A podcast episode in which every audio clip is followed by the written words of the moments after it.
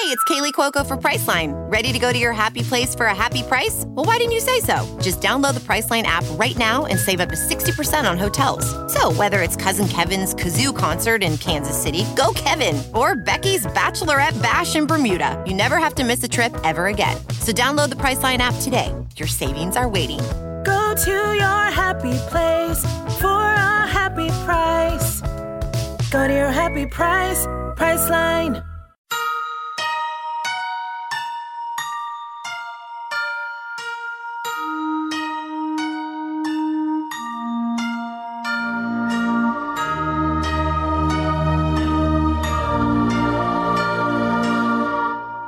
Everyone. Welcome to Too Scary Didn't Watch, the horror movie recap podcast for those too scared to watch for themselves. I'm Emily, and I am too scared to watch scary movies.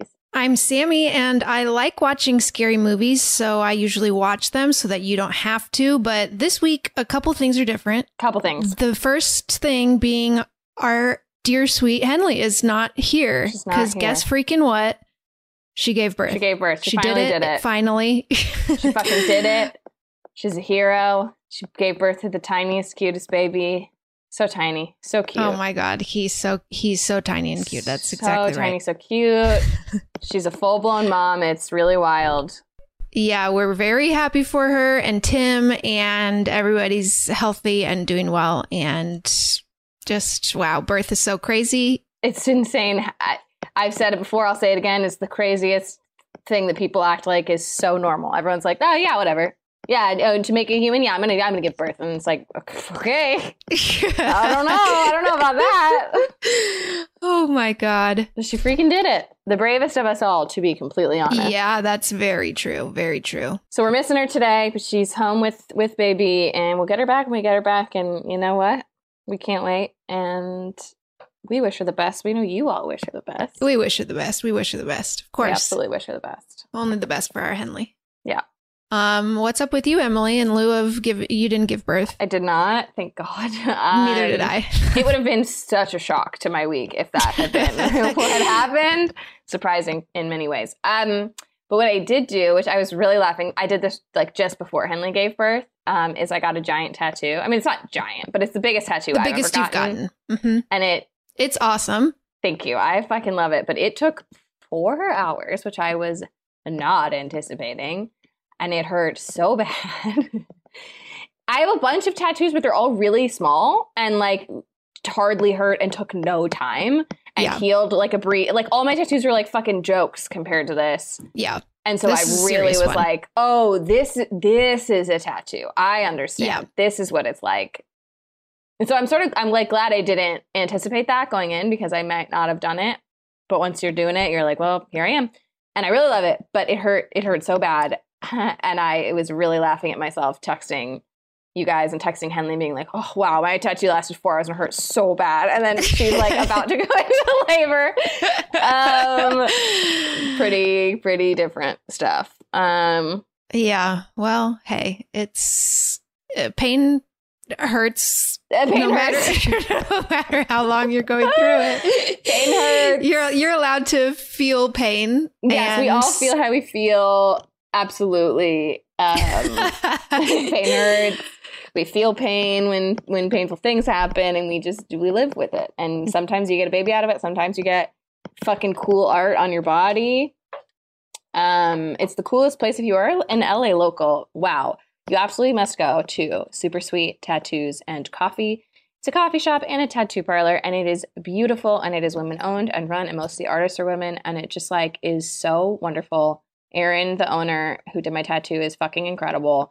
It's just a beautiful space to be in. The people are lovely. Like most tattoo parlors are just like so aggressively male. Yeah. Male and like men who are like. And like mean. They're mean. Like, fuck and like you. You want a tattoo? Fuck you. Yeah. Like, oh, I hope it's not like a pussy tattoo. Like, oh, sit here, have a flash. I have a bunch of flashes. They're all knives and fire. It's like, that's what tattoo parlors are like normally. And like women with big tits on the walls everywhere. And it's just so, and literally that's why this woman opened her shop. She was like, I hated working in tattoo shop. Like I hated it. And they're like, she's also like, yeah, there's like a lot of sexual harassment. Like it fucking sucks.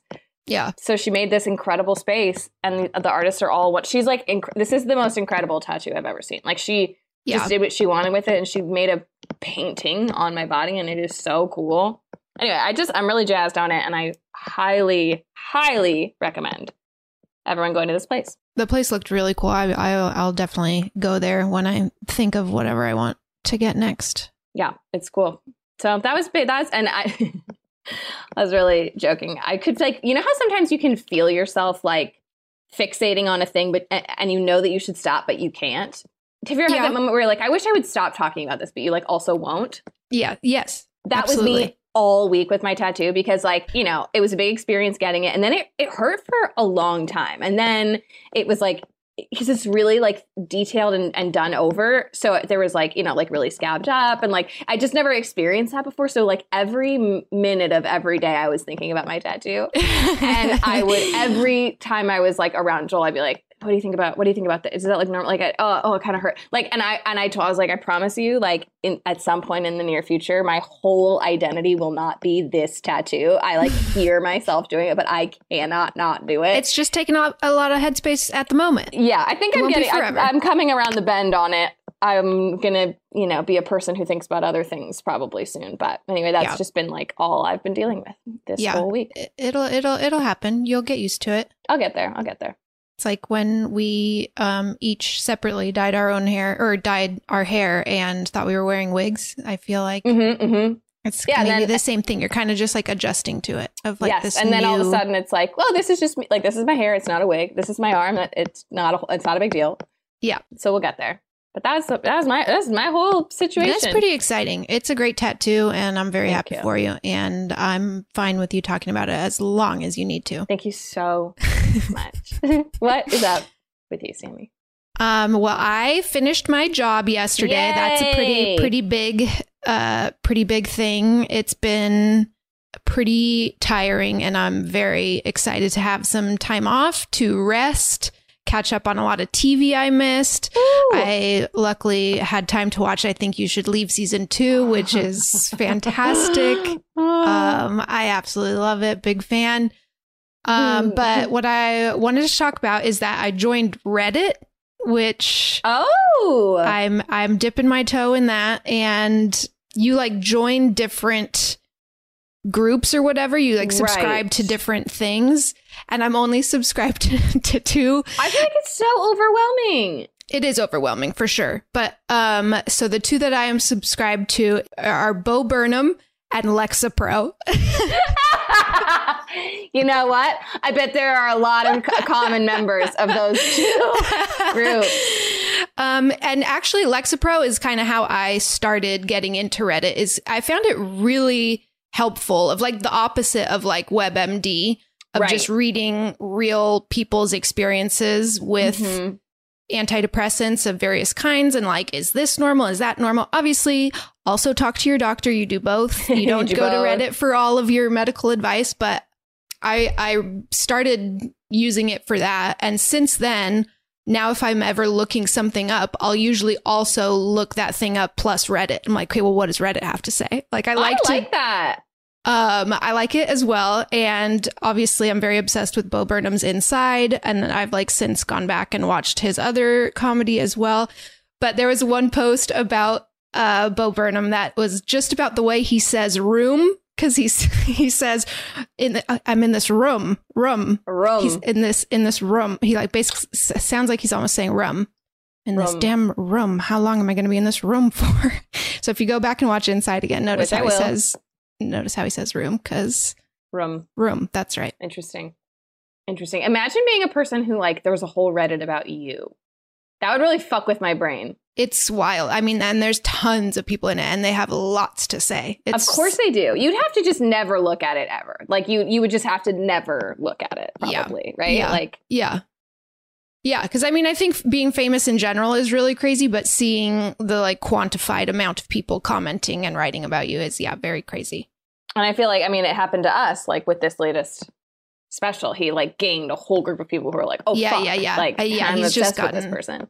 Yeah, I mean, so sorry, you made something a perfect work of art, and you made true art that we really are obsessed with. Dang, it's so good. It's so good. You know what else is so good? It's not as good, I'm not going to lie, but it is so good also, I think, is the movie that we're doing this week, which I watched. Can you believe it? Sammy was working so fucking hard. Henley is having a baby, so I really did my part and I watched a movie. And that movie is Fright Night, the remake, the 2011 version. There is a 1985 version, which I've never seen. Sorry. But the 2011 version of Fright Night, it is directed by Craig Gillespie, written by Marty Noxon, and a story by Tom Holland from the original film Fright Night. It stars, get ready for this cast, you guys. Oh, boy.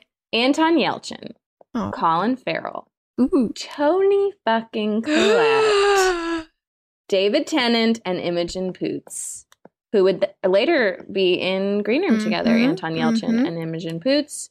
Oh, what is it rated? Hold on. Bear with me. It is 72% on Rotten Tomatoes, 64% on Metacritic, and a 6.4 on IMDb. Just right in the pocket, you know? Yep, pretty standard stuff there. Pretty standard stuff.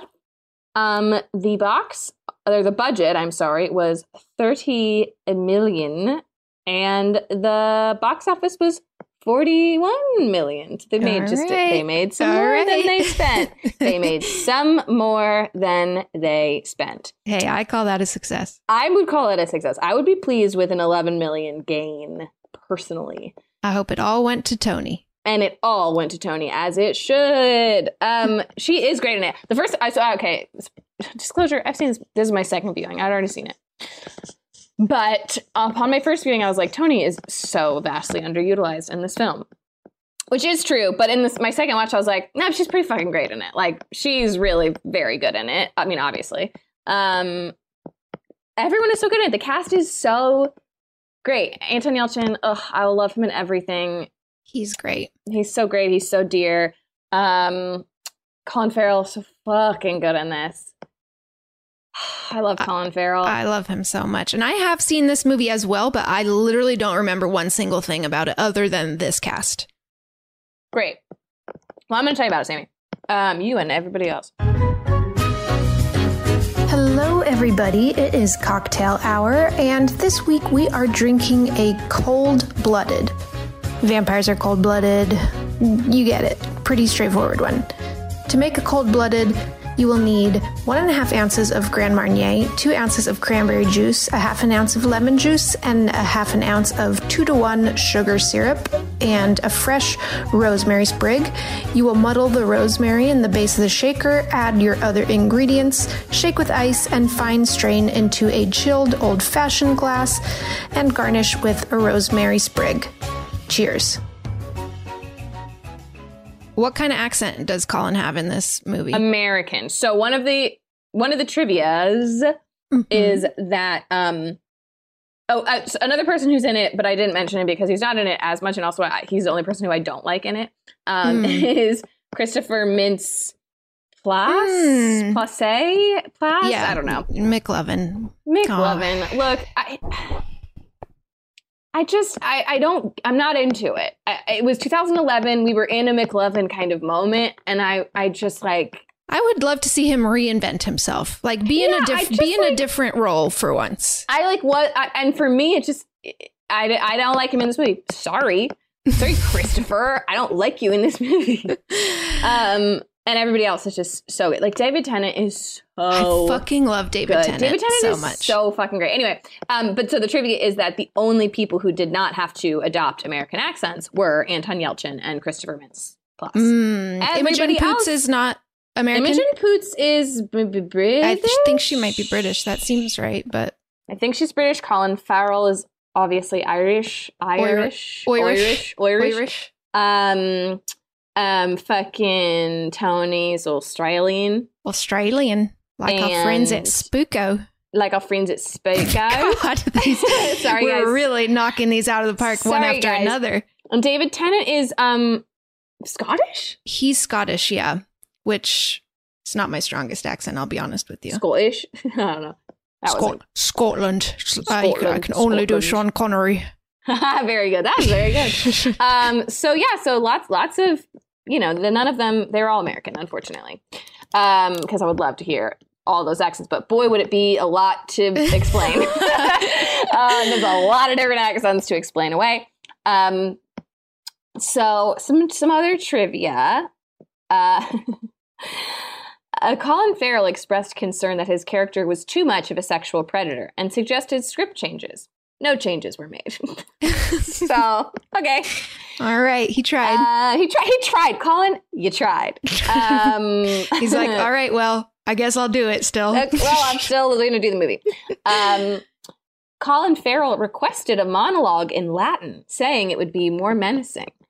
He obtained a Latin tutor to teach him a new monologue and studied the language on set. The monologue never made it to screen. However, the Latin tutor was so fascinated by Farrell, she wrote a scholarly article detailing her time on set. Wow. Would love to read that article. Colin really doing a lot on this film. Really doing a lot. For no reason. For absolutely no reason. For no reason. None of it coming to fruition. No. In an interview, all of my trivia is about Colin Farrell, apparently, but it's fine. Interested. In an interview, Colin Farrell referred to this movie as the greatest success of his career. Interesting. Because it led to his mother meeting her second husband, the friend of a producer who met her on set. Oh, that's very sweet. That's really nice. Something came to fruition. Congrats to Mama Farrell. One more Colin Farrell trivia. Colin Farrell stated that the role of Jerry was particularly hard for him to play, one of the hardest of his career, because Jerry has no soul. So there weren't any aspects of humanity he could use to ground his performance. Oh, shoot. That's tough. Only good at acting characters with a soul. Fuck. This guy has no soul. Tough. That's going to be hard. Tough. That one's going to be hard for me. He honestly is very good in it. And look, he is a bit of a sexual predator. He is menacing. Well, that's kind of it's a vampire-y thing. I know that this is a vampire movie. Vampires are very sexual. Extremely sexual. Well, they kiss and they are predators. Your neck and drink your blood. Yes. Like, that is the point. Also, the whole deal with him in this movie is like, he's so hot. Like, everyone's like, oh my God, I feel like that's another thing about vampires is they're like, oh my God, they're so beautiful. Yeah. People are like, every time somebody meets him in the movie, they're like, oh, whoa, he's so hot. And so they like have to entice you in that way because that's how they get there. They got to lure you in. Mm-hmm. They got to lure you in. And also they're attracted to you by like scent. Like vampires do a lot of smell. Like it's how they are. Man, Colin Farrell's so hot. I love Colin Farrell. I love him. I just love him. I'm just looking at a picture of him from this movie. And he's really good in it. Tony's fucking great in it. Everybody's great in it. I already said that. It's not that scary. It is scary. The first time I saw it, there's like definitely some jump scares. It's kind of gross. Like some of the vampire stuff is kind of gnarly. Definitely is categorized as a scary movie. I think it's also funny. There's definitely comedy to it. And I don't know. I do think I've talked about how like a lot of times would you call vampires a creature? I guess kind of. At least in this movie, it's a little like it's like pretty, they're like super strong and whatever. Yeah. But they sometimes can feel like I've talked about before, bit action movie like, at least in like the final sequence. So I didn't find it too scary, but it's a good one. I would say it's why I first watched it when I was like, I do want to like watch a scary movie, but I don't want to be so scared. It's a really good one for that. Yeah. I think. Yeah, I'd be curious to see the original too. I think too. That it is. I think that it is good. Yeah, I think it's one that is good. People like it. And I feel like it's rare for then the remake to like also be good. So true. Good for them. Good for them. They did it. Good for them. They did it. You did it. Shall we watch the freaking trailer? Let's watch the freaking trailer. Hey, Mom. Hey, just checking in.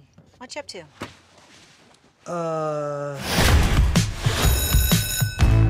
Adam Johnson. Adam. Adam's missing, right? Right? Kids aren't coming to school. It happens all the time. I don't know if you were paying attention to roll call, but he's not the only one that's gone. You're nuts. This is my son, Charlie, and his girlfriend. Hi. So Jerry is our new neighbor. Hey. Now listen to me. We graphed up all the disappearances. That's you right there in the center next to his house. I really hate to be the one to tell you this, but that guy, your neighbor? Jerry. Yeah, he's a vampire. That is a terrible vampire name. Jerry?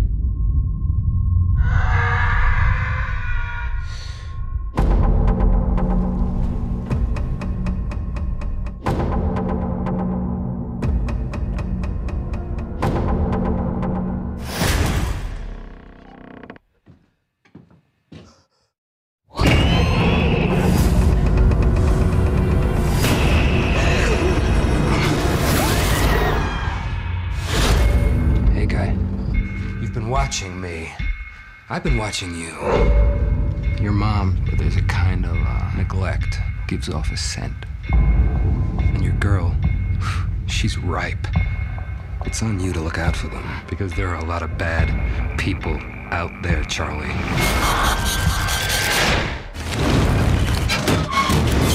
What's that?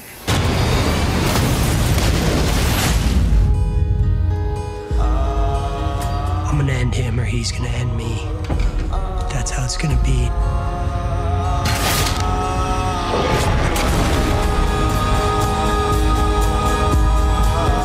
Charlie, he's gonna find me. I'm counting on it.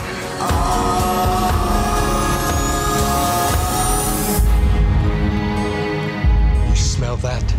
It's your fear. Shoot him! Hit him! Did I kill him? Hopefully.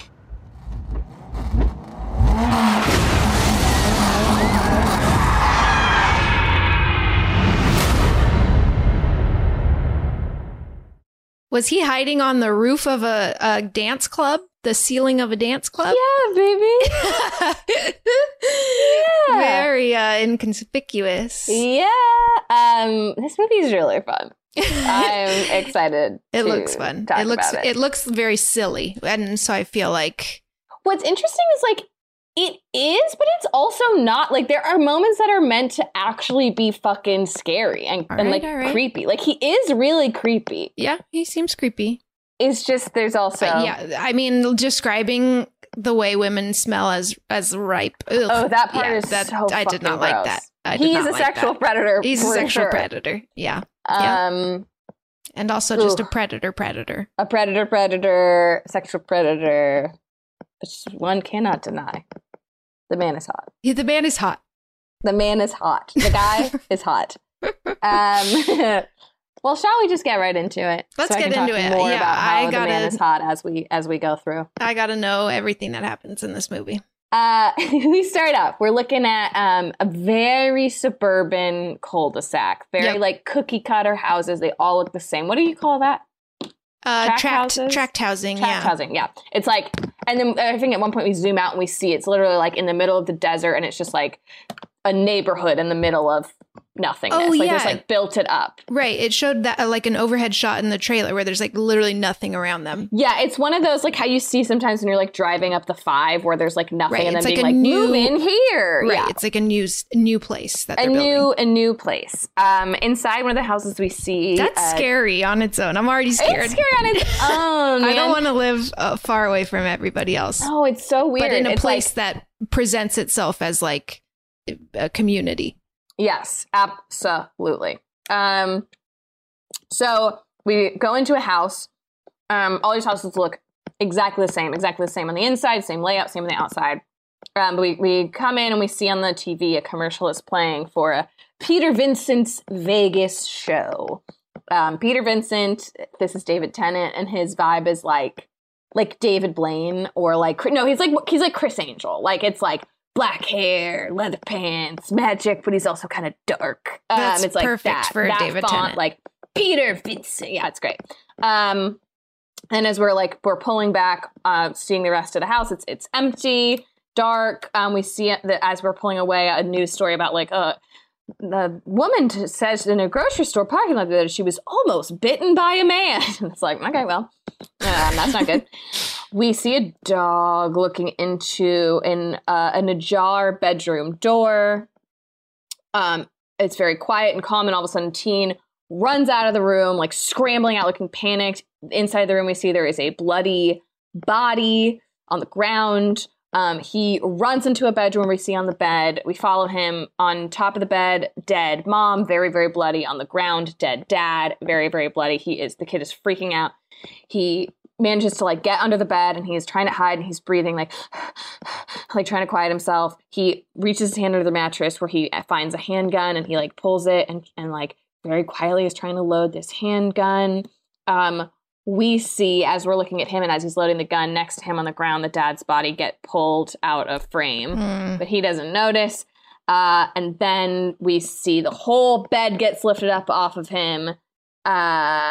He screams, "Text Fright Night." And then we go back into this. We're outside of Las Vegas. So we go back into this development and we're seeing all these shots of like, you know, kids playing in the sprinklers on their lawn, people bringing groceries in from their car, just like very nice suburban life in this quiet little neighborhood. Mm-hmm. Anton Yelchin, we see his character's name is Charlie. He's got a pretty old little like motorcycle that he is walking up to his house. It like isn't really working. It broke down. So he's like walking it back to his house. He walks past his very hot neighbor. Her name is Doris. She's a hot young blonde. And he's like clearly like she's older than him, and she's like, "Man, you're really growing up." And he's just like, "Oh." He gets as he's walking up to his house, he sees his mom, Toni Collette. Who I'm only going to call Toni Collette because why would I call her anything else? Yep. She like makes fun of him, like, "Oh, you really shouldn't gawk at the neighbors." And then she might be eating those words later. She looks over to their neighbor's house. They have a fun rapport. It's just the two of them. You can tell him and his mom. Mm-hmm. She looks over at the neighbor's house. Someone just moved in and they have like one of those big, like concrete dumpsters in his front yard.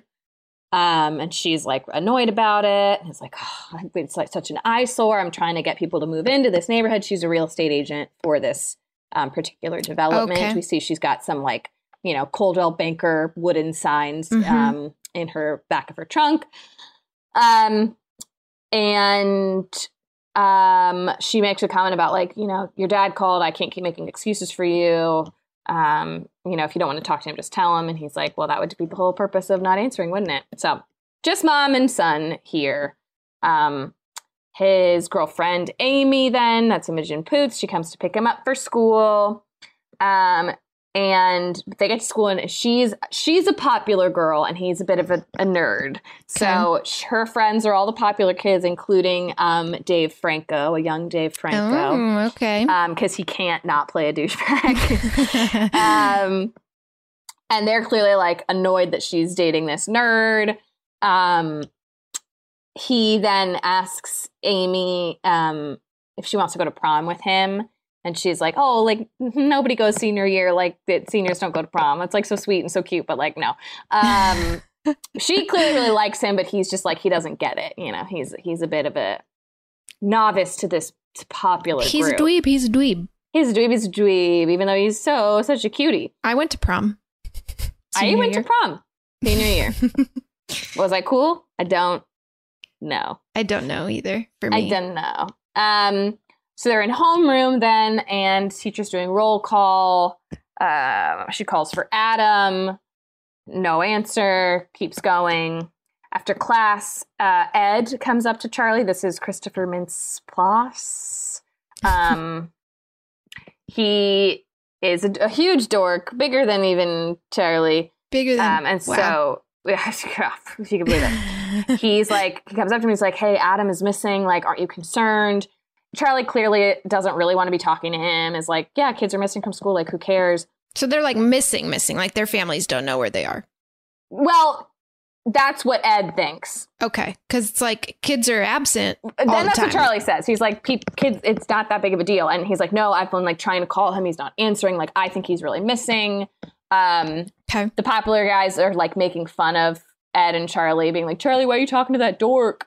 And we learn that they used to be best friends, but then Charlie became too cool for Ed. Ed is immediately like, again, I told you I don't like him in this movie. He's just like an asshole.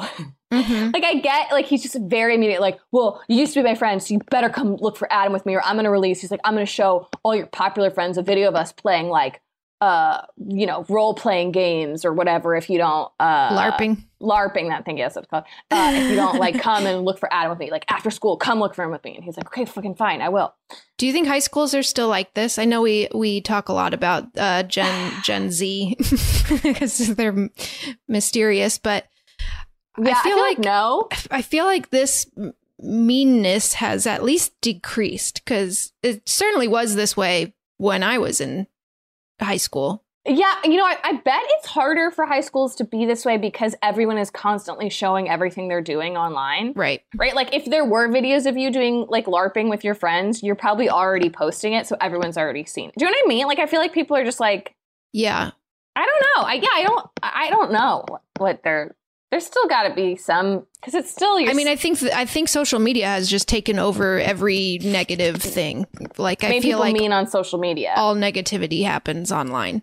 That's probably true. Because the thing is, teens are mean to each other because they're evolving and their stupid brains don't understand how to be in relationship with people, and they're trying to figure out what boundaries are. So they're definitely still doing that. Even though I do think Gen Z is probably more self-aware and has better tools to handle things than we did.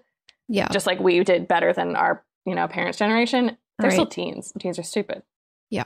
Yeah, it's true. Let's talk to some teens. Hey, I would love to know. But these teens, they're still doing it for sure. Yep. So, at the end of the school day, Amy drops Charlie off at home. They walk up the driveway and they see their mom, Toni, Charlie's mom, flirting with this new neighbor. He's helping her with some gardening or something in the front lawn. He's bent down. He's in a dirty white t-shirt.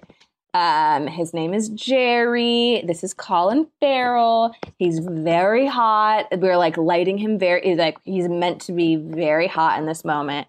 He stands up and wipes his face. It's like a Dan Stevens and the Guest situation of just there are. More... a little bit of a more rugged version of that, yeah. So we're introduced to Jerry. Tony's very into him and is and he's oh, I'm so sorry about the dumpster. I'll move it tomorrow. She's it's totally fine. I don't even care. We clock Jerry eyeing Amy, Charlie's girlfriend, looking her up and down, pretty nastily. Pretty inappropriately, I would say. Because I guess we're led to believe they're 18, they're seniors, but it's still that's young. Yeah. But nobody else really clocks it. But we're a thing I like about this movie is how immediately it's no, yeah, he's bad. Everyone else doesn't necessarily catch on so quickly, but they're not pulling any punches with the viewer. They're yeah, no, this guy is creepy and bad, and you should feel like he's bad. Which right. I like. Don't toss me around. Don't mess me around. Don't mess me around. Stuff. Just give me the stuff, Mm-hmm. I'm always saying that. Meanwhile, we see that Ed is waiting at Adam's for Charlie, and he's getting pissed off. He texts this LARPing video to Charlie, and he's you better fucking come around. All your friends are going to see this video. And then it's going to be over for you. Your girlfriend's going to dump you. So Charlie quickly is oh, shit, I have to go. He leaves Amy at his house with his mom when he starts running down the street. I guess Adam is his walking distance. The whole place looks like walking distance. Yeah, I think there's this little weird suburban outside of Vegas situation where there's nowhere else to go. Vegas, on the other hand, almost nothing is walking distance. Almost nothing. I guess you walk down the strip, but it feels 1,000 miles long. Vegas is huge. Let's go. I do want to go. As he leaves, though, we clock also Jerry is watching him leave a little ominously. Mm-hmm. So Charlie gets to Adam's house where Ed is meeting him, and they immediately knock on the door. Nobody answers. So they break in. There's nobody there. They're looking around, poking around the house. Ed has a duffel bag full of crosses and is holding crosses up as he's walking through the house, and he's explaining to Charlie. I like in movies when they're aware of the lore of whatever the thing that they think is. It's not a mystery of what could this possibly be. It's oh, we think it's a vampire, and we know through all the media we've consumed exactly what that means. I completely agree. I love it. Yes. And he pretty quickly is he's hey, so your neighbor Jerry, he's a vampire. And that's like, Charlie's like, Jerry, like what kind of fucking vampire name is Jerry? He like doesn't take him seriously at all. And Ed's like, oh, I know, it's really funny, but like I'm fucking telling you, all there, people have been disappearing all over town. Me and Adam were researching and we were like following him. He like pulls out a map. He's like, all the attacks happened all around here. The center of the attacks. I love when it always works out that way. It's like the dude has to do like a perfect radius around his home. Like that's how all predators attack. I mean, I guess maybe it is, but it's very, I have so many movies where it's like, oh, the center point must be where the person lives. It's like, hey, a really easy way to throw everybody off would be to like make the center of your attack circle, not your house. Yeah. But anyway, so it's like, it's, you know, the center is right here and that's right next to your house. All of his windows are boarded up. And Charlie's like, a lot of people like sleep during the day and are up at night. They work on the strip. Like, that's not that weird. And he's like, well, all these people have gone missing. And Charlie's like, again, like nobody stays in Vegas long term. It's a really transient population. Like, he has an explanation for everything right. As to why he's probably not a vampire. I mean, I guess you would. I think you would. Yeah. I don't think you'd. I think you would do as much as you could to not acknowledge the existence of the supernatural. Yeah, I think that you probably would, especially to like your weird friend, who's being weird, and blackmailing you with a LARPing video. As they're looking through the house, and you know, Ed is explaining this to Charlie. We see the shadow of a man downstairs, past like the downstairs window. But Ed explains to Charlie the lore of vampires. He's like, okay, well, no matter what, like. You don't invite him into your house, which is the thing about vampires I fucking love. Like, he can't come in unless you invite him in. So never invite him in. Mm-hmm. And it's like, Charlie's like, how the fuck do you like know all this shit about vampires? And he's like, I've been researching Peter Vincent, who is the Chris Angel guy we saw at the beginning. And Charlie's like, the fucking Vegas performer guy. And he's like, yeah, he's like the vampire expert. His whole deal is vampires. And like, he's got a lot of information up. And I know this sounds fucking crazy, but... that's the deal. And then Ed gets really upset and he's like, man, we used to be fucking best friends. Like, you were Adam's friend. You don't care that he's fucking missing. Like, there's nobody in his house. It's like, clearly he's fucking missing. And they get in a fight and Ed says something mean about Amy, Charlie's girlfriend. Like, calls her, I don't know, slutty or something stupid. And Ed gets really mad and he's like, you know, when my life started getting a lot better is when I stopped being friends with you. Ouch. Did Ed ever think about calling the police or anything? Like reporting a missing person? Or is he just like, I gotta take it into my hands and hunt this vampire man? Seems like he's missing a step in the middle of there. He might be missing a step, but we gather from this conversation that Ed and Adam have been watching. Ed is 100% certain that Jerry is a vampire. It's not a theory. He's like, he's a vampire. This is the facts. I know that he is. These are the facts. He attacked Adam because we were onto him. Like, that is the deal. So I think he's sort of like, what would you do? Call the police and be like, there's a vampire? I don't know. I think he is missing a step, but in his mind, he's like, this is fact. Like, we need to fucking deal with this vampire. I think you don't call the police and say there's a vampire. You say my friend is missing, you know? I think that's normal. Yeah, I think that you do that. But he doesn't. He doesn't, but so they got in this big fight. Ed is skateboarding home, crying. He's sad about this fight. We see all of a sudden someone pushes him off his skateboard, but it's just Dave Franco, fucking popular douchebag. And he's like making fun of him. And Ed's like, you know what, man, just fucking hit me. Like, let's just get it over. Just fucking hit me. And so Dave Franco goes to hit him, and he like ducks and. Dave Franco gets really pissed. He's like, oh, you fucking nerd. So Ed starts running away from him and like jumping over fences into like various backyards to get away from him. He does manage to get away, but he jumps into the backyard of an unoccupied house. No one has purchased it yet.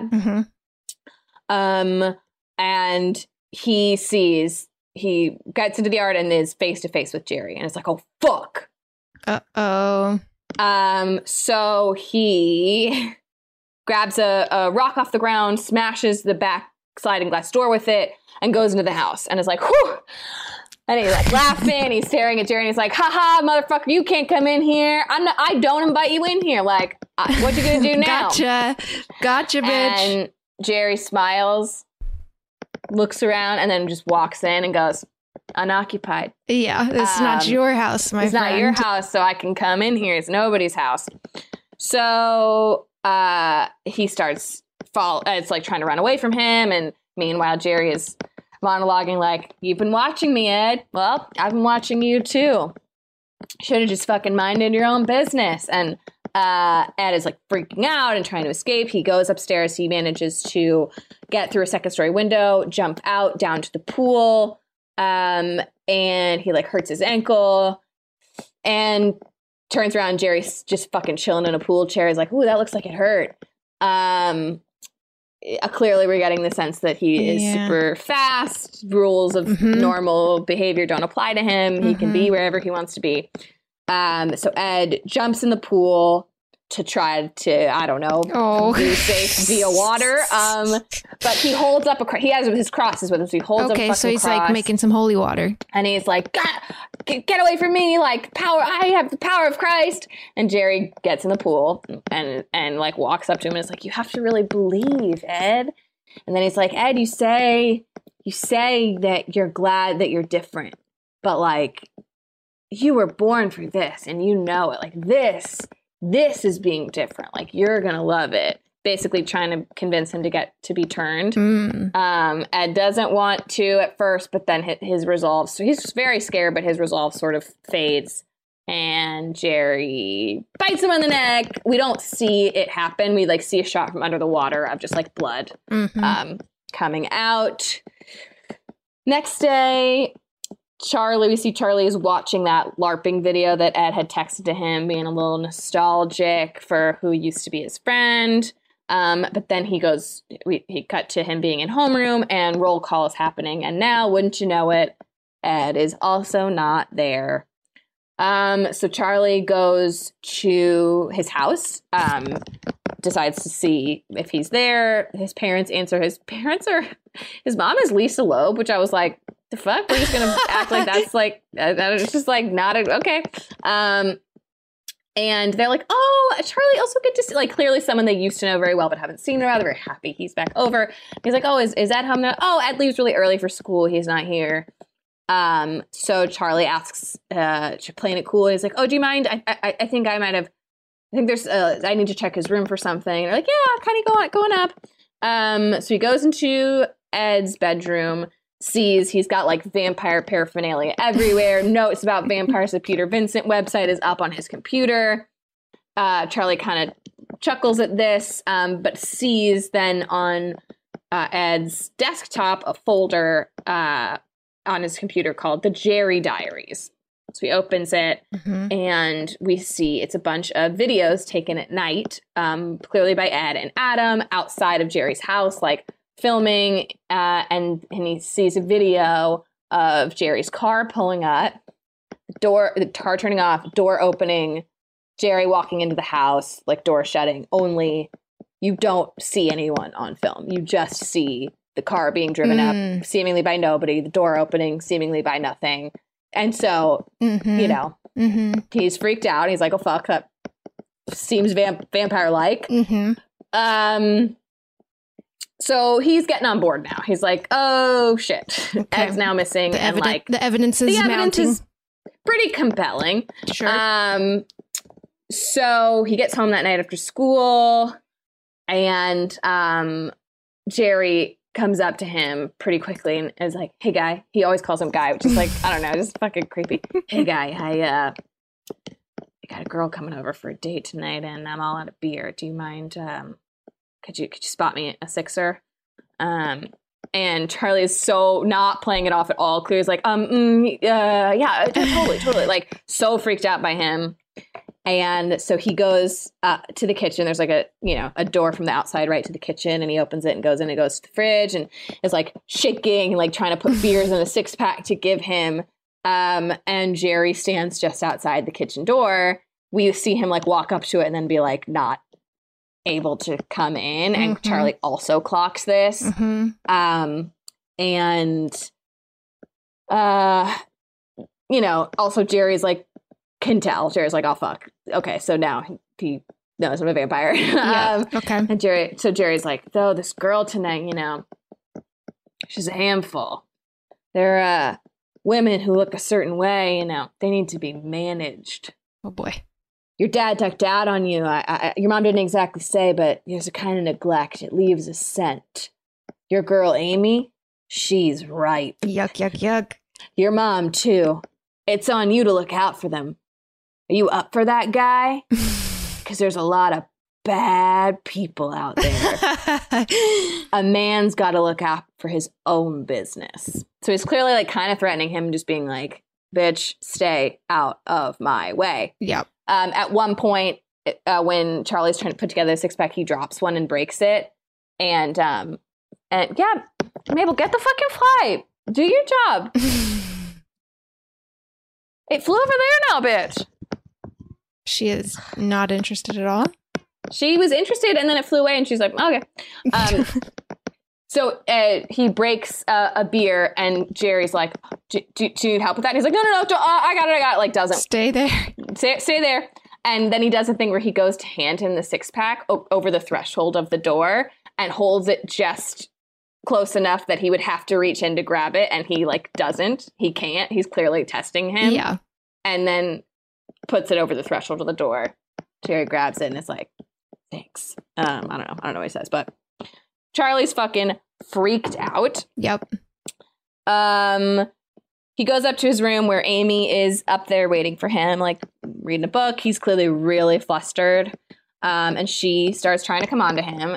And we get the impression that they maybe haven't had sex yet, but she wants to. Mm-hmm. And he is just like not in a headspace. Not that headspace. Fair. Very fair. Very fair. But she's really offended. She's like, what the fuck is, like, what is going, like, don't you want this? Like, what's going on? Right. Like, at one point, she does, like, get on top of him and start making out. And then we hear the doorbell ring at Jerry's. And he, like, gets up and he's like, oh, and he, like, runs to the window, look out. She's like, what the fuck? Like, and she gets really upset and offended, and she leaves. We see, he's looking out the window at Jerry's house, and we see that it is Doris, the hot neighbor, mm-hmm. Who is coming over for a date with Jerry. Oh, boy. Doris. I hate to see it. Charlie falls asleep in the chair by the window, wakes up in the middle of the night to the sound of Doris screaming, and he does call 911. Good. And stands by the window waiting to see if they show up. But we see then the cops standing outside of Jerry's door talking, laughing. He's like palled around with them. So that didn't fucking work. He's too charming. As Charlie's watching from the window, though, he sees Jerry get in his truck. After the cops leave, Jerry gets in his truck and drives away. So Charlie's like, fuck, I need to go in and see what's going on. So he breaks into Jerry's house. This is like some point in the middle of the night, if not like almost morning. Mm-hmm. I just don't think that I would do that. I absolutely would not. No. Personally. I 100% wouldn't. But he does. Mm-hmm. And it's very tense. He's like walking through the house trying to just see what's up. He finds a office room that is pretty clearly the office of a vampire. It has a bunch of old furniture and like, you know, very old fashioned looking like writing instruments. Mm-hmm. Like an old desk and a big weird tapestry on the wall with some image on it. He takes a picture of it on his phone. Turns around, there's a closet behind him. He opens a closet, and there are, like, all these various different, like, police jackets, like, of different police departments and stuff. So, you know, that's probably a way that he gets some victims.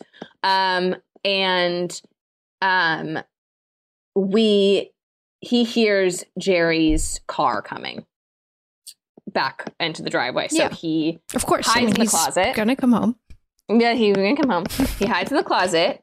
And as he's hiding in the closet, he discovers the closet has a back trap door. Uh-oh. So he opens that trap door. Is this his coffin, his sleeping spot? It's not his sleeping coffin, no. Because then he'd be really fucked. A hallway of rooms. A secret little hallway, creepy, white, sterile hallway of rooms. Mm. And Charlie walks down that hallway, looks into the peephole of one of those doors and sees Doris there, totally freaked out. And he's like, Doris, I'm gonna get you out. And she's like, Charlie, help. Oh my god. And he goes to try to start picking the lock and hears Jerry coming So he goes into another one of those hallway rooms, which is empty, crouches down. Jerry walks in. Jerry goes right to Doris's room, unlocks it, pulls her out, and is like pulls her down, like leans her over his knee. It's like kind of sexual, but she's very freaked out. And we see him like open his mouth and two little fangs come out and he bites her neck and she's bleeding a lot. And she's very like limply hanging over his leg while he's doing this. She turns and is able to lock eyes with Charlie and sees him seeing this. And she does a very feeble, scared, sad little like shush mouth to Charlie. Jerry then, wipes his mouth, leaves her alive, just takes a little bit of blood snack, but doesn't kill her, puts her back in the room, locks the door. I feel like I'd be stressed about my scent after all that talk of how he can smell things. Like, I feel like, wouldn't he smell Charlie? You would think, yeah. Charlie's not thinking that way. No, I guess not. We see Jerry. So Jerry goes to leave that hallway of rooms. He does turn around and look like he thinks there might be something else there, but keeps going, leaves that zone. Probably nothing. It's probably nothing. Charlie then does manage to go. He goes back to Doris's room, unlocks it, grabs her out, and is like, shh, come on, we're going to get out of here. So they try to escape and leave Jerry's house together. But Jerry is like downstairs. He's watching TV. It's very tense. They're like trying to hide and be very quiet and sneak out past him. There's one moment where he gets up and starts coming towards them and they're crouched down and they think that he is coming for them. And then he gets an apple off of the counter and eats the apple. I think it's interesting that in this movie, he like drinks beer and eats apples. I was going to say, he can eat food. This is, unlike traditional vampire. Vampires cannot have anything except for blood, and they'll get very sick. Collins, oh my God, that episode don't of eat what we do in the shadows, where they all get so violently ill from what do they eat? Pizza or something? Pizza. And also, I would feel like he should have like very, very good hearing, and so I feel like he would hear them. Yeah, and these smell are them. All things. His scents. His five senses are very strong, I would think. Right. But they manage, to get out. We see at one point they're like crouched down, and we see the reflection of in a mirror shot of the fridge of Jerry like getting something out of the fridge. Only once again we just see the fridge door open and shut, and we like hear all the stuff. So yeah, like 100% a vampire. I mean, at this point, fucking yeah, duh. Yeah. But they managed to get outside, and we see. Jerry goes and gets an apple, and then goes back and sits down. And as he sits down with the apple, he smiles. And so at this point, we're like, "Oh, okay, he fucking knows." Okay. Like, yeah, he knows that they're there. Yeah, he just is letting them. Get away. That was my question. It was seeming like a pretty inefficient vampire, I feel like, going against all the normal rules. And but when he goes to get that apple, he's like fucking with them. Like, he's just like having fun fucking with them because he's so much stronger and smarter than a teenager. He's a fucking vampire. Right. But they managed to get outside, and daylight has broken. It is daytime now. Okay. And the second they step out the door, Doris explodes. Oh, fucking dies. No. That was his freaking plan all along. She's already been bit, so she's fucking done. And then we see inside Jerry standing behind the door laughing. He's like, thinks it's very funny that this just happened to them. Oh my God, it is a little bit funny. It's a little bit funny. Especially if you're Jerry. If you're Jerry, this is so funny. The man has been alive forever. Let him have some fun. He's having some fun. He's having a little bit of fun. Poor Charlie is fucked up over all of this that has just happened. He just saw a woman explode. He saw a woman get bit by a vampire and then explode. It's not funny for him, for sure. It's not funny for him. It's the least funny thing that's ever happened to him. Yeah. The next day, his mom comes into his room and he's just like, has clearly not slept at all. And it's just like, oh my God. And he's like, Mom, under no circumstances are you to invite Jerry into our house. Like, don't invite him in. Don't talk to him. Don't look at him. But like, don't ever invite him in. You can't invite him in. And she's like, she thinks it is because she's a single mom. She's like, I can look, like, don't worry, I can look out for myself. And he's like, no, Mom, I'm fucking serious. Like, just please don't invite him in. Do not invite him in. He goes to school. He's researching Peter Vincent. Mm-hmm. Amy comes to try to be like, what's going on with you? Like, last night was weird. He blows her off. She's pissed. Walks away. And he goes, Charlie then goes into Vegas to see Peter Vincent. Okay. He steals, we see him take like a badge off of somebody at the casino who's like, you know, out on his jacket. He takes it. So it's like a little press badge. Mm-hmm. So he goes into the Peter Vincent rehearsal. We see like the part of the show is like all smoke and he's got this like black hair and leather clothes and the lady's like being long hair? Like pulled up. Oh, long hair. Yeah. Okay. Just want to visualize. Yeah. Long, greasy, black. Eyeliner, the whole deal, black nails. Perfect. And a goatee. And then, you know, he very quickly is like, oh, fuck, no, stop the shows. This is bullshit. That's not working. That's supposed to be fire. And it's just like clearly like fucking very hokey and silly. I want to go to one of those shows really badly. Let's do that. I want to see Criss Angel or let's go see Criss Angel. Mind Freak. Yeah, Mind Freak. Oh, yeah. Yeah, yeah, yeah, yeah, yeah. I want to do that. But Peter Vincent's like going back up to his room. So Charlie comes up to him and is like, hey, could I get an interview? I'm here with the, you know, Vegas sun or whatever. Mm-hmm. The scorching hot Vegas sun. The scorching hot Vegas sun. And Peter Vincent's like, what is this, your first job? Like, and he's like, yeah, can please get an interview? And he's like, yeah, you get 10 minutes. Come up to my room. And so and this, like, this is daytime, right? Like, we're not suspecting that Peter Vincent is also a vampire. No, this is daytime. Okay. This is daytime. Yeah. No, Peter Vincent does not seem like a vampire. He just seems like a magician, a different type of just like a Vegas showman guy. Okay. But yeah, so he's like Ginger, who's one of the women in the show, like, who I learned her name is Sandra Vergara, the actress. She's Sofia Vergara's cousin and adopted sister. Huh. Yeah. Anyway, he's like, Ginger, bring him up in 10 minutes. So they go up to his big Vegas suite and Ginger like takes him through and gives him a little bit of tour. We see in Peter Vincent's suite, it's like, first of all, it's massive, but there are like all of these cases of various like vampire paraphernalia. Like there's like weapons to kill them with, a goblet full of some vampire killing liquids, old texts and stuff. Like the dude is like, has vampire shit everywhere. Mm-hmm. And she's like, he's collected it over his whole life. And it's like showing him. Their rapport is very funny. They're clearly a couple, but they like constantly yell at each other. I don't know. It's just fun. But she brings him into Peter's office where he's pouring himself a glass of just absinthe. And he's like, all right, you got 10 minutes. Like, tell me, ask me your questions. And as Charlie starts asking questions, he takes off his wig, so that's not his real hair. Okay.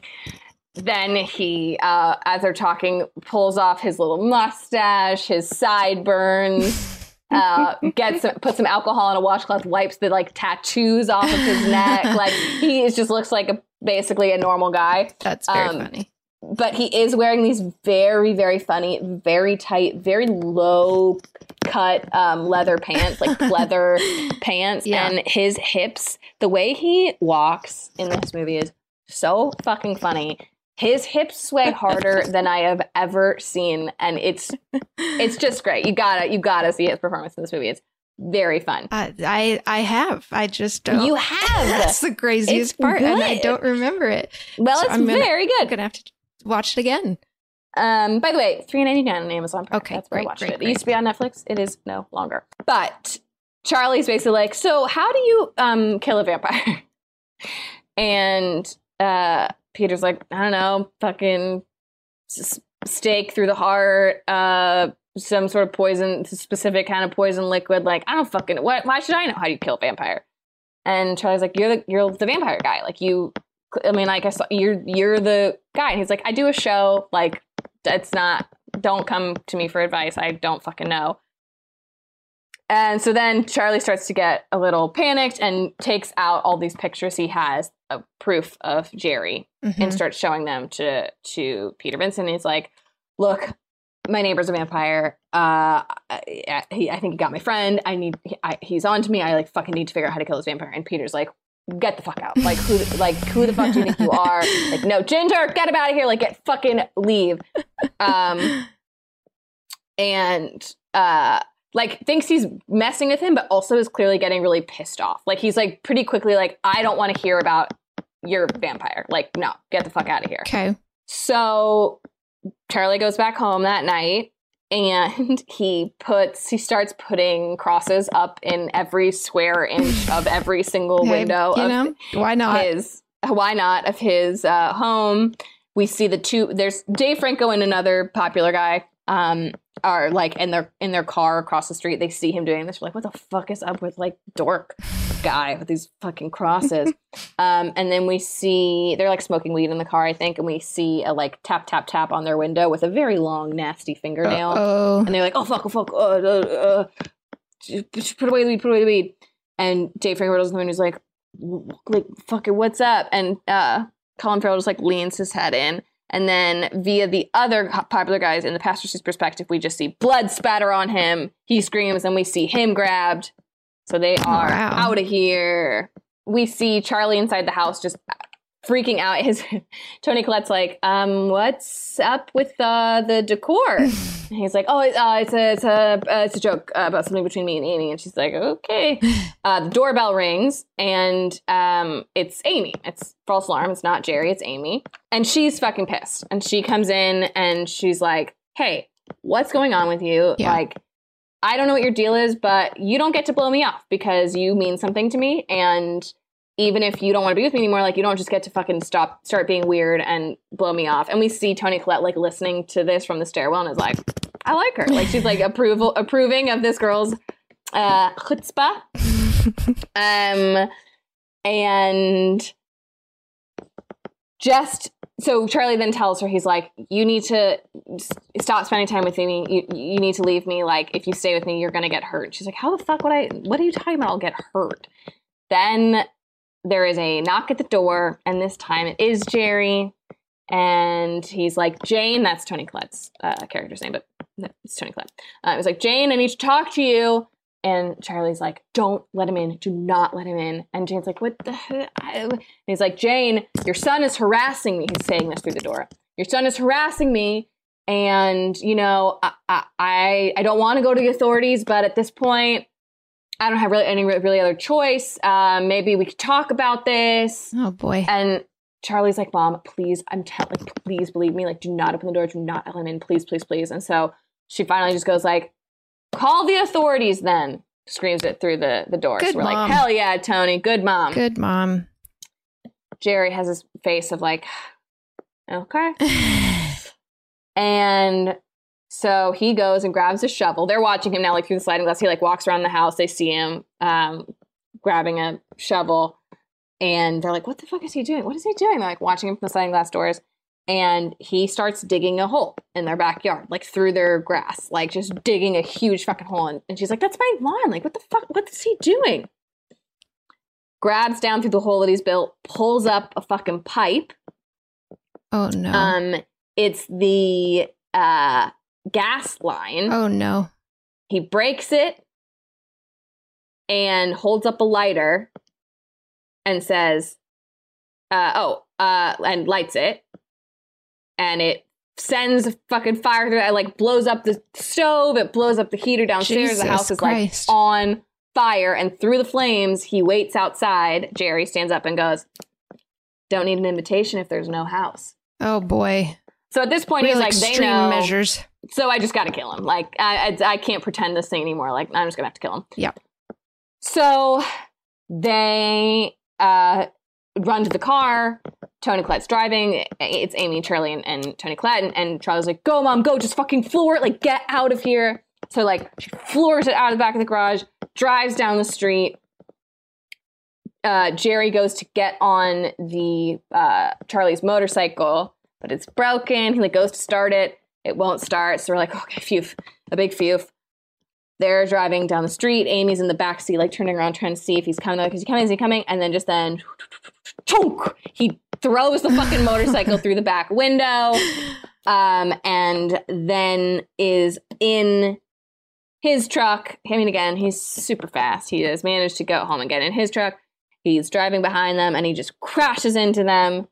Then he pulls around the side, crashes into them from the side. Now he's just fucking driving into them at every angle, and they're all freaking out. And Tony's like, what the fuck is going on? Like, what's happening, Charlie? What is happening? And he's like, Mom, just keep driving, just keep driving. They've made it now to, like, the open road, I guess, that gets them to Vegas, which is, like, a big empty highway. And it's nighttime, by the way. It's dark. Time for vampires. Vampire time. Then he pulls his truck out in front of them a ways down the road and gets out of the truck. And Tony's like, what do I do? What do I do? And Charlie's like, just drive over him, Mom. Just fucking plow into him. Drive into him. She does. She drives into him and over him and just keeps going. And they're like, oh my God, oh my God, oh my God. Where is he? Where is he? Are we safe? Are we safe? Are we safe? And there's like this moment of calm. And you're like, okay. And then we hear some noises coming from underneath the car. Yeah. And then we just see a nasty long fingernail poking up through the bottom of the car. Oh, he's fucking poking through with his nasty nails. And Charlie goes, oh, it's a fucked up vampire hand. With his hand, he manages to grab the brakes of the car with his hand, slams the brakes on. So then some other guy driving another one behind them slams into them. And so they all get out. And this guy's like, what the fuck? You stopped in the middle of the road. Like, what the fuck? And then we see their car get lifted up from underneath. It's Jerry staring at this stranger guy. And this guy's like, oh, God. And like goes and gets in his car. Jerry comes up, fucking attacks him and kills him. That would be such a fucking bummer to just die as like a bystander to accident. Oh, it would be such a bummer. Like you just like, have no idea what the fuck just happened, and then you just die. That would be a bad situation to find yourself in. I would not like that. Sure, I would not like it. Me personally would not like it. So while Jerry's like distracted killing this guy, Charlie he has made a bunch of. We saw him earlier when he was putting up all the crosses, like whittling a bunch of pieces of wood into stakes. He's like whittled some crosses into stakes. He's got a bunch of shit with him. You know, why not? Just get prepared. So he's prepared. He gets in the car. He's got that. And he's like, Amy, take my mom and go. Like, get back in the car. Take her and go. He was like, he starts walking up to Jerry. And he's like, Jerry, I fucking got you. Like, leave us alone. Or I don't know. He's just like challenging him. Mm-hmm.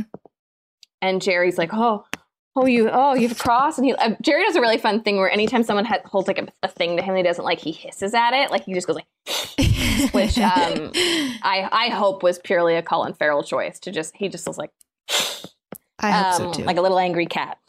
So he like hisses at the cross. And then we see Amy and Toni have like gone around the car. They're trying to hide. And Jerry puts his hand on the cross. It lights on fire. And then he just goes like, blows it out. He doesn't fucking care. Throws fucking Charlie over the side of the road, is coming back at him. Jerry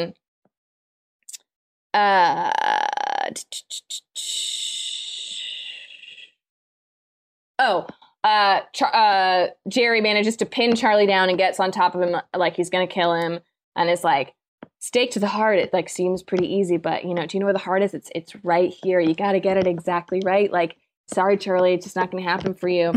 And then we see Toni Collette from behind him slams one of her real estate signs through his fucking chest.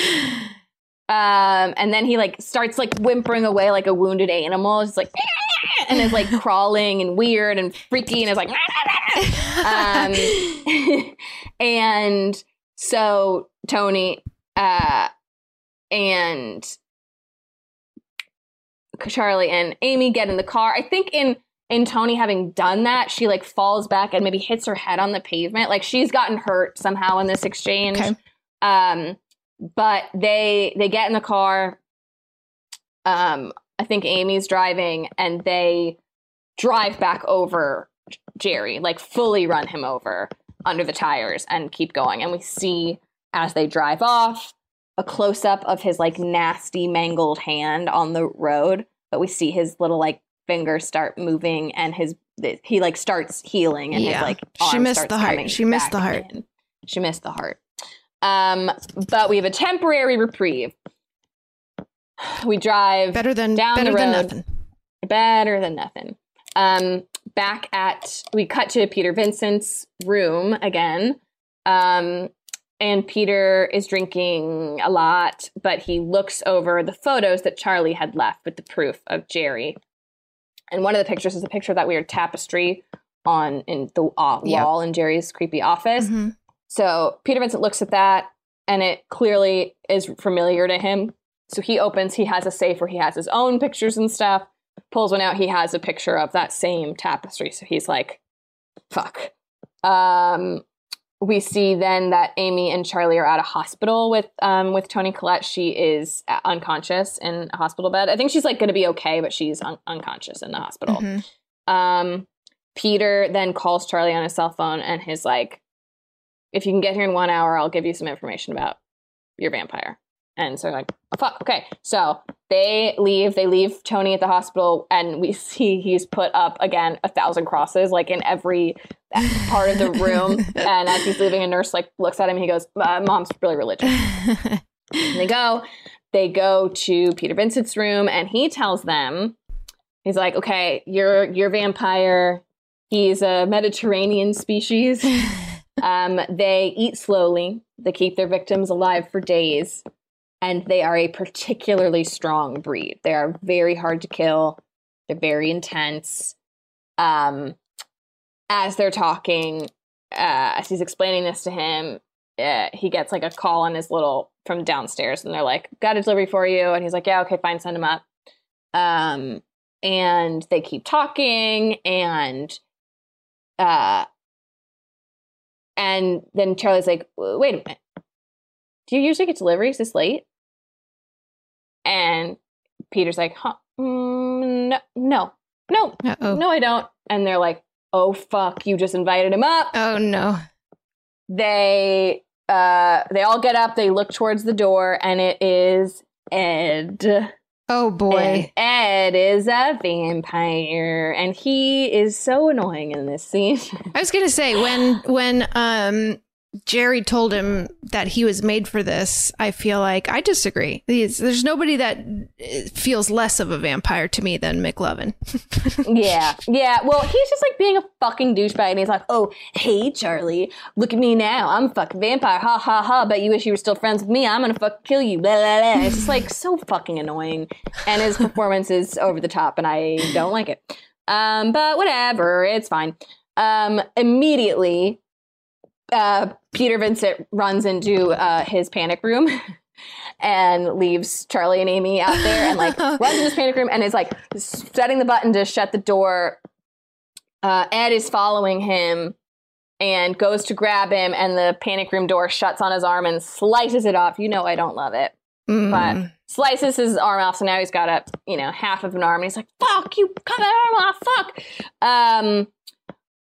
We see from within his panic room, Peter just like huddles in the corner, but he has like security tapes or like footage cameras in there. The rest of the arm in there with him. Oh yeah. It's not going to do anything to him. It's not one of those. It's not like Evil Dead where the arm is going to like attack him of its own volition, but it's nasty. Just gross. Meanwhile, we see Charlie and Amy are trying to escape. They see that Ginger has been killed. Oh, Ginger. That was his girlfriend, Peter Vincent's girlfriend. Downstairs, we see Jerry enters the building and kills the security guard. So now Jerry's coming. Charlie and Amy hide behind a big cabinet while Ed is stalking them and is like, I'm stronger than you. I'm faster than you. Like, nothing you guys can do. They push the cabinet over onto Ed just as a momentary reprieve. Charlie tells Amy to run. Charlie picks up a big sword from where he's in a room full of weapons, essentially. Specifically, so vampire weapons. And then he picks up a big like battle axe, like fucking axe on both sides, and like wields it. But Ed can fucking like jump up to the ceiling and is super fast. And he Charlie keeps swinging it at him, but he's not getting them. Meanwhile, we see that Amy has run into a different room where she finds a gun and starts loading it. We see Jerry coming up behind her, and she does manage to shoot him a bunch of times. She unloads every bullet in the chamber, but he's not really affected. And he pulls one of the bullets out, and he looks at her, and he goes, werewolves.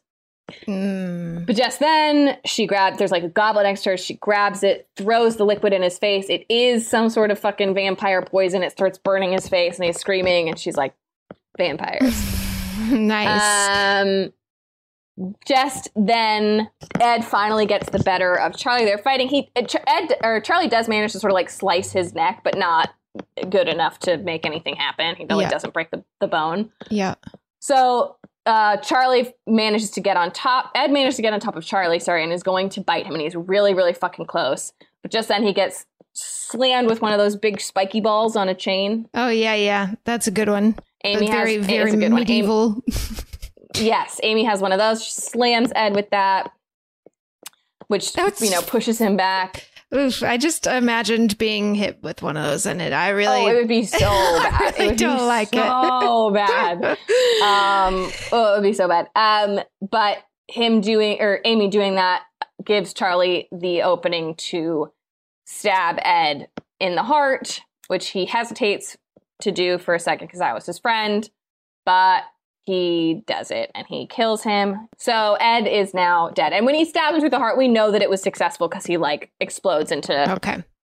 Immediate results. Stuff. It's pretty immediate results, yeah. Gotcha. As opposed to when Jerry was stabbed, he just was, momentarily taken down, whimpery and sad, but he recovered.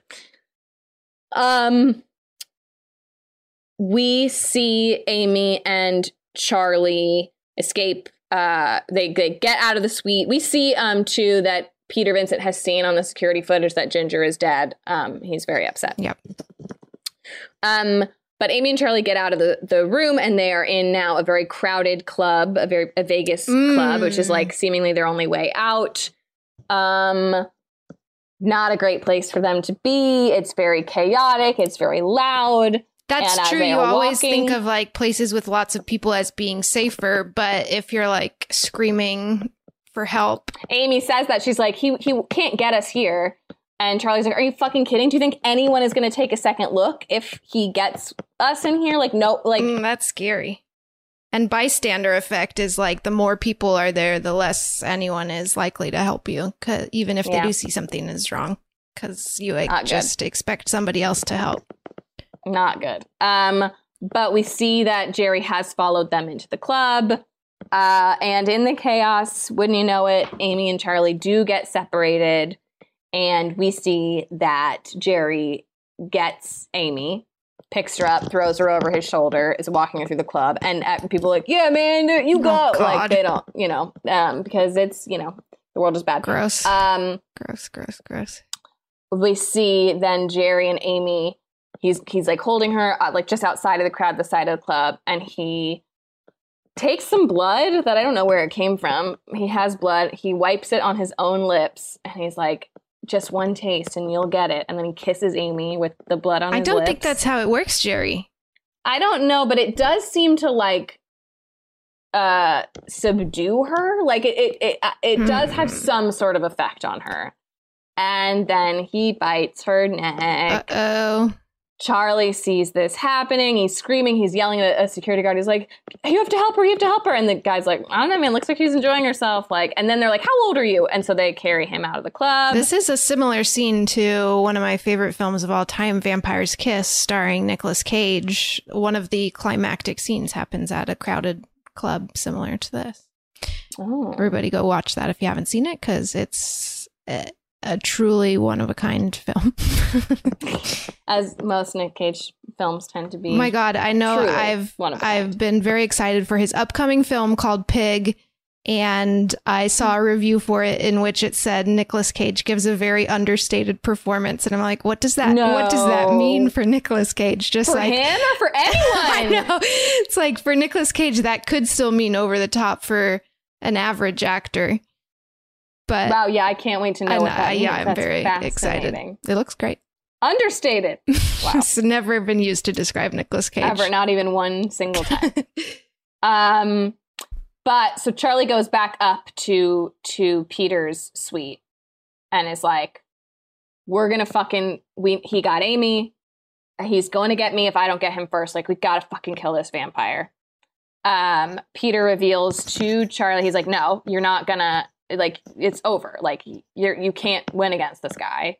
And he's like, I should fucking know. Vampire killed both my parents. Mm. So that is Peter's origin story. He's like, you just have to pretend, like, forget this ever happened. Wipe it from your mind. Move forward. And he's like, I can't fucking do it. He's like, yes, you can. I've done it. Like, I did it. My vampire killed my parents. Mm-hmm. Just convinced myself it didn't happen. But, you know. Oh, he's the boy from the opening scene. No, I think the boy from the opening scene is Adam. Oh, okay. Because that seemed like present day. Okay. Yeah. I think Peter was quite young, maybe. And in the opening scene, I think that guy was killed. I think it was Adam. Okay. Anyway. Yep. But Charlie, so you just basically tell Charlie, like, hide. That's how I got away last time. Just fucking hide and wait this thing out. And Charlie says... That is what I would do. Yeah. Charlie says, I don't want to live until tomorrow if you're the kind of guy I'm going to grow up to be. Ouch. Ouch. Ouch. Ouch. So Peter's like, well, I'm not coming with you. Sorry, kid. You're on your own. But here, I'll give you this weapon. And it's like a specific kind of little stake. And he's like, supposedly, legend says, if you kill the vampire with this weapon, it also restores his victims. Whoa, that's to handy. Pretty good weapon. Pretty good weapon. So he's like, hey, good luck, man.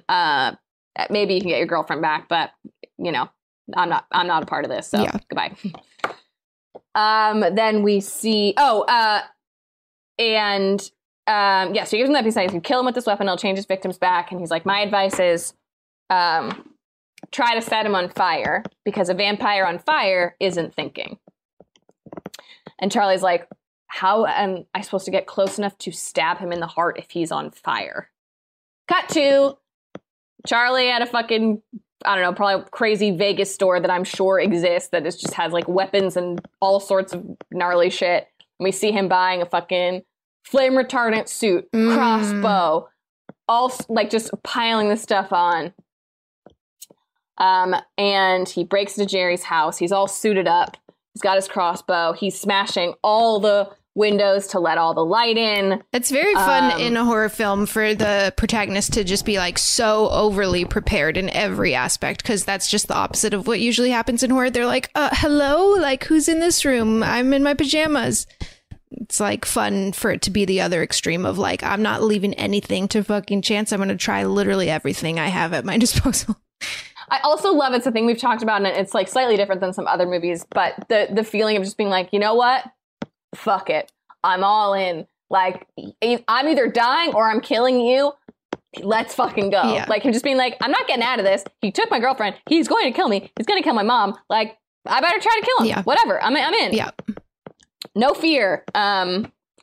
So he is, yeah, smashing through all the windows, looking around, trying to find Jerry, and runs into, slams into somebody, and it's Peter. Fucking came back. Peter opens his coat, and it's, like, loaded with fucking shotgun cage. Like, what do you call those? Cases? Shells? He's fucking... Bullets? Shells, thank you. One of those. You get it. Gun stuff. Weapon stuff. He's ready. And he says, I didn't want to be the kind of man... That you didn't want to be. Am either. Something like that. I don't know. But he's like, I don't want to be the kind of man that you don't want to be. If you don't want to be me, I don't want to be like that. If you don't want to be me, I don't want to be me. Neither of us want to be me, is what he says. So they go into that room of hallways. Mm-hmm. No. Hallway of rooms. I was like, yes. Exactly, yes, right. Of hallways. The hallway of rooms, and see Amy in one of the rooms. And as Charlie's calling to her, she all of a sudden, like, screams and, like, disappears through the floor. Mm. So they manage to open the door, and they see they're under, like, floor traps in all of these rooms. So they go down into the underground crawl space. Mm-hmm. He's also got like a flashlight on his head. Charlie does. He's got everything. He's prepared. They're walking through, weapons out, and Peter says to Charlie, we can hear Amy in the distance calling me like, Charlie, Charlie. And Peter's like, you know this is a trap, right? And Charlie says, I'm counting on it. He wants to find Jerry. Mm-hmm. Just then, Jerry jumps down, pulls on something which like closes a big door, which separates Charlie and Peter. So now Peter is in one half of this area with Jerry, and Charlie is in the other half with Amy. But they're separated. Okay. We see Peter and Jerry start fighting. Jerry is fucking tossing him around and is like, oh, it's good to see you again. So we learn that he's the vampire that killed Peter's parents. Pushes him into this, the biggest part of this like underground. It's just like dirt. It's like the crawl space under the house. Yeah. It's all sealed off for darkness. Yeah. And he picks up a rock and he just throws it at Peter's head and it lands and like makes him bleed. And he's like, ah, like seriously? A rock? And we see a drop of blood fall, hit the earth, and then hands start popping up from under dirt. It's all of the victims that Jerry has had here. They are vampires, and they are all driven by the smell of human and blood. Oh, boy, this is not looking good. It's not looking good. Meanwhile, we see Amy with Charlie. Amy hugs him and is like, you should have saved me. And we see her going to bite him, to turn him. And he stakes her through the chest. She backs up. She's bleeding. He goes out to leave that area and go after Peter. And she looks at him and she like licks the blood off her own hands from her chest. And she goes, missed. And he says, I know. So he's trying to not actually kill her, but just sort of keep her away for a second. Yep. And the other zone, Peter just starts unloading cages, bullets, cases, shots at all the vampires. He's just shooting them. They're, you know, getting at him. Some are biting him, some, but he's just fucking going balls to the wall. But it's not killing any of them. It's not killing any of them. But anytime they are like shot at her, they fall back a bit. Yeah, they fall back for a minute. But no, it's not killing them. What we really need is some sort of weapon that could turn them all into normal humans. That would be perfect. That would be a really, sort of weapon really great solve. That would turn them all back into humans. But Charlie makes it in there and he starts helping him. And what Charlie starts doing, which is fucking smart, is shooting at the ceiling to let light come in. So what he does is he creates a like space of sunlight for him and Peter to be able to get into, where none of the vampires can come up. So they have a moment of reprieve, Peter and Charlie, and Jerry. All the vampires are like trying to get at them, but they can't. And Jerry's walking around talking to them, and he walks past a beam of light and goes, and like it's just very fun. He's like, you smell that? It's your fear. It's intoxicating. No, I don't smell it, Jerry. No, I don't smell it. I'm not a vampire. And he says, Amy's scent. Now that was exquisite. Gross. We see Peter now. The sunlight is starting to make him like smoke a bit because he has been attacked by these vampires. He's not turning it. We've seen when like his, you know, Jerry eats his people slowly. Like they don't turn mentally right away, but they are starting to turn. And so he's like starting to turn. You can't stay in the sunlight forever. You know, nighttime's going to come. He's turning. Amy comes in and starts making out with Jerry in front of Charlie. Oh, man. They start making out. And then Jerry uses a nail to cut his own chest. And Amy like drinks the blood off his chest. Wait, so it's, he like, also bleeds? Sexual. Yeah, they can bleed. Okay. Yeah, they can bleed. And they like their own blood. I don't know, whatever. But it's very sexual and very intense, and they're making out. Peter is laying back on this pile of dirt. Is like, well, we tried. It's fucking over. Pulls out a cigarette, goes to light it, heals his lighter up, and Charlie looks at him and he's like, "Let's do your plan." He's like, "My plan? Oh fuck." looks at his suit and is like, oh, Jesus, okay. All right, you should have fucking told me that's what we were doing, but okay. Lights Charlie on fire. Charlie tackles Jerry, lighting Jerry on fire. Pulls off from his belt one of those fucking, like, rock climbing clips. Clips himself to Jerry. Wow, bold. So he's on fire. Jerry's on fire, but now Jerry can't escape him. But he's wearing his suit. Meanwhile, Jerry's now also, like, flying around, like, jumping up to the ceiling, doing anything to get away from the fire. He can't think straight. But Charlie's attached to him, so he's getting fucking all thrown around. He also is on fire. He's got, like, goggles and a whole thing, but, like, how long can that work? You're right. But he's trying to get the stake to stab him. It gets away from him, falls out of his hand. So Peter's like, all right, fucking let's go. He gets a second lease in life. He's shooting the ceiling, letting more light in, keeping the vampires away, grabs the stake, tosses it to Charlie. Charlie grabs it, stabs Jerry through the heart. And as he's dying, he turns into, like, we've seen a few times when Jerry goes to attack somebody, he turns into, like, not himself. He gets, like, CGI, like, vampire-y, bunch of teeth, fucking, monster-y.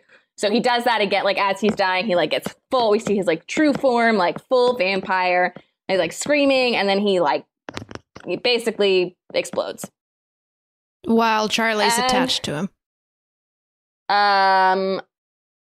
Yeah, but Charlie doesn't explode. It's like kind of every time they explode, it's like kind of guts, but then also kind of smoke. Okay. It's just sort of like they burst, but then just like vanish. Okay, so he's not covered in guts or anything gross like that. He's not covered in guts. Thank God. Thank God. That would have been the worst. Oh.